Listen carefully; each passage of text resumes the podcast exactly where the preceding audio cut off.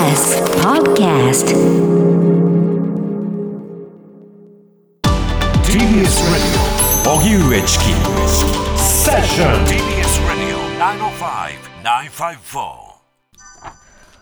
訪日外国人観光客の入国手続きにねんぶりに再開。政府は今日、観光目的の外国人観光客の入国手続きをにねんぶりに再開しました。受け入れ対象はアメリカや中国、韓国など新型コロナウイルスの感染リスクが低いきゅうじゅうはちの国と地域で添乗員が同行するパッケージツアーに限られます。政府の感染対策指針では、マスク着用や保険への加入、旅行の行程管理など感染対策を求め、違反すれば参加や継続を認めない可能性があるとしています。入国にはビザの取得が必要なため、実際に外国人観光客が来日するのは早くても来週以降になる見込みで、本格的な入国が始まるのはろくがつ下旬以降になると見られています。それでは訪日外国人観光客の入国手続きを再開、こちらのニュースについて航空旅行アナリストの鳥海高太朗さんにお話を伺います、はい、鳥海さん、こんにちは。こんにちは、よろしくお願いいたします。お願いします。お願いいたします。まずは今回、えー、入国手続きのにねんぶりの再開、えー、ただし添乗員が同行するパッケージツアーに限られる、まあ、こういった方針が出ています、えー、鳥海さん、こうした動きについてはいかがお感じになってますか？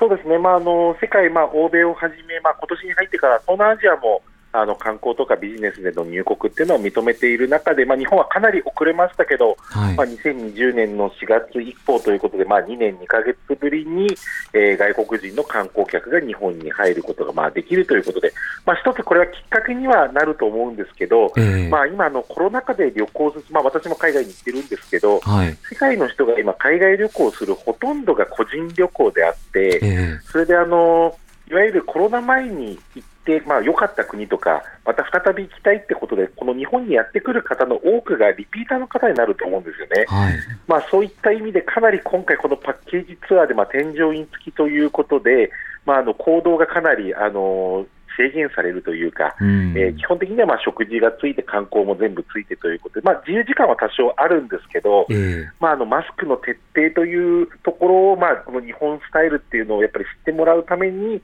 まあ、常に添乗員がつくということで、まあ、これちょっと海外では考えられないことなんですけど、えーまあ、日本はまあこの感染症対策のまあ観点からまあ一気には国を開かないという、まあ、そういった条件状況はありますよね。うん、これ添乗員付きのパッケージツアーに限ってということと、まあ、マスクの着用を求めるということなんですけれども、そのマスク着用を求める場面やそれに違反した場合のまあ対応など、そのあたりはどうなっていくんでしょうか？そうですね、今回はまああの添乗員に、まあ、の受ける負担というのは非常に大きくなりまして、はい、まあ、例えばまず、えー、成田空港とか羽田空港到着した時点でこの日本のこのマスクのルールというのを添乗員が、えー、細かく説明して、もしそれがちょっと例えば守られていないときはまあ注意をすると、えー、でそれでもやはり効かない場合はもう強制的にツアーから離脱して帰国してくださいといった、はい、まあ、そういったことまで言えるということを今回盛り込んでおりますので、まあ、そういったところっていう部分で、まあ、守られる可能性はあると思うんですけど、ただまあ自由行動の時間とか、えー、そういったところのまあちょっと不安というのはまあ多少あるのかなっていうのはありますね。うん、また日本国内ですと、例えば通勤通学の時にマスク外しましょうであるとか、あのマスクそのものの義務付けというものの法ではなされていない一方で、観光客にはこうしたルールをということについてはどうでしょう、あの海外のツアー会社などの反応というのはこの点あたりはどうなるんでしょうか？そうですね、あの外国人、特にあの私もアメリカで取材をしている限りですと、はい、やはりその法律で縛ることによってしっかり皆さん全員守ると、ただ法律が解かれた段階では、えー、自分で必要ないと思ったらもう外してしまうということで結構メリハリをつけてやってるんですが、えーまあ、日本のようにまあ要請とかあとまあそういった形で法的には縛られないといった状況の時に、まあ、どれだけそれを着用するかということと、まあ、外国人の方も日本人がどういうふうにというか、まあ、実際見た上で最終的には判断するのか、それとももう外はいらないって言ってるんだからもうこれはどんどん外していくのかという、えーでまあ、マスク外すことはまあ今外では当然問題はないと思うんですけど、外国人の最大の懸念はそのマスクを外して大声で話すと、はい、これがやっぱり今までのインバウンドの問題でありましたので、まあ、そういった意味で外でもその大声で話すということに対してはちょっと注意しなければいけないなというのはありますね。うん、また人数なんですが、現時点ではにまんにんという上限ということになっています。まあ、この数と今後の動きについてはいかがでしょうか。そうですね、このまずにまんにんというのは外国人の入国だけではなくて、日本人が海外旅行や出張行った時の帰国した人数も含まれてのにまんにんですけど、はい、まあ、これがしちがつ以降、まあ、さんまんにんに増えていくという、えー、一応方針はあるんですが、これの一番の問題はあの日本の空港の検疫体制と、今までは入国する人全員が抗原検査を受けないと、えーえー、入国できなかったのは、今多くの国から帰国する場合にそれがいらなくなって、今あの空港到着して早い方はもうさんじゅっぷんで到着ロビーに出られていると、はい、今までは平均にじかんだったんですけど、えー、そういった意味でこれ上限っていうのがどこまで必要かと、えー、いったところで、えー、これ上限がこれ撤廃されないと、あの飛行機の予約もあの座席数も制限されちゃいますので、うん、これはやはり早い段階でということで、まあ、しちがつまた上限増えますけどさんまんにんじゃ全然足りないかなっていうのはありますね。なるほど。あの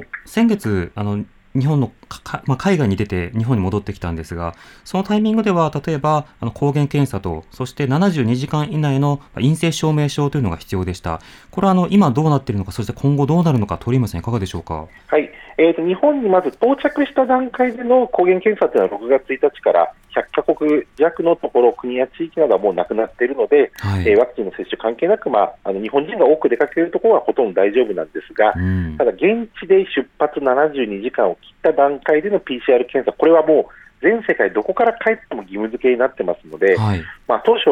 ワクチンをさんかい打てばある程度安心だというようなことで、まあ、やってる運用している国が多い中で、例えばまあワクチンさんかい打った人はそれを不要にするとかしていかないと、まあ、日本人の海外旅行、そこがやはりネックになっている方が多いというのを聞きますので、えーまあ、そういったところの緩和がしていかないと、これはインバウンドもそうですし、日本人の海外旅行、いわゆるアウトバウンドに関しても、まあ、あのまだ弾みにならないのかなというのはありますね。まあ、数の点でということでいうと、まあ、影響は今後も出てきそうだということですか。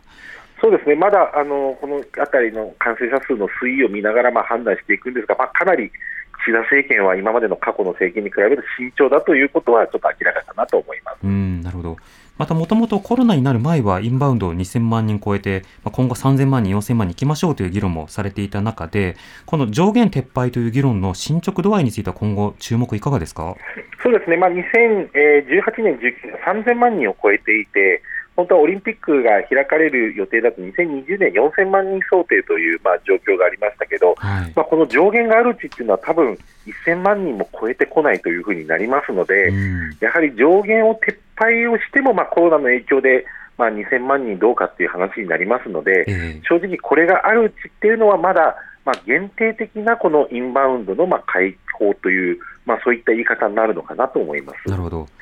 そうした中、あのにせんにじゅうにねん度版の観光白書が今日発表ということになりました。日本の観光の現状について明らかになっている点、あの鳥海さんはどうご覧になってますか。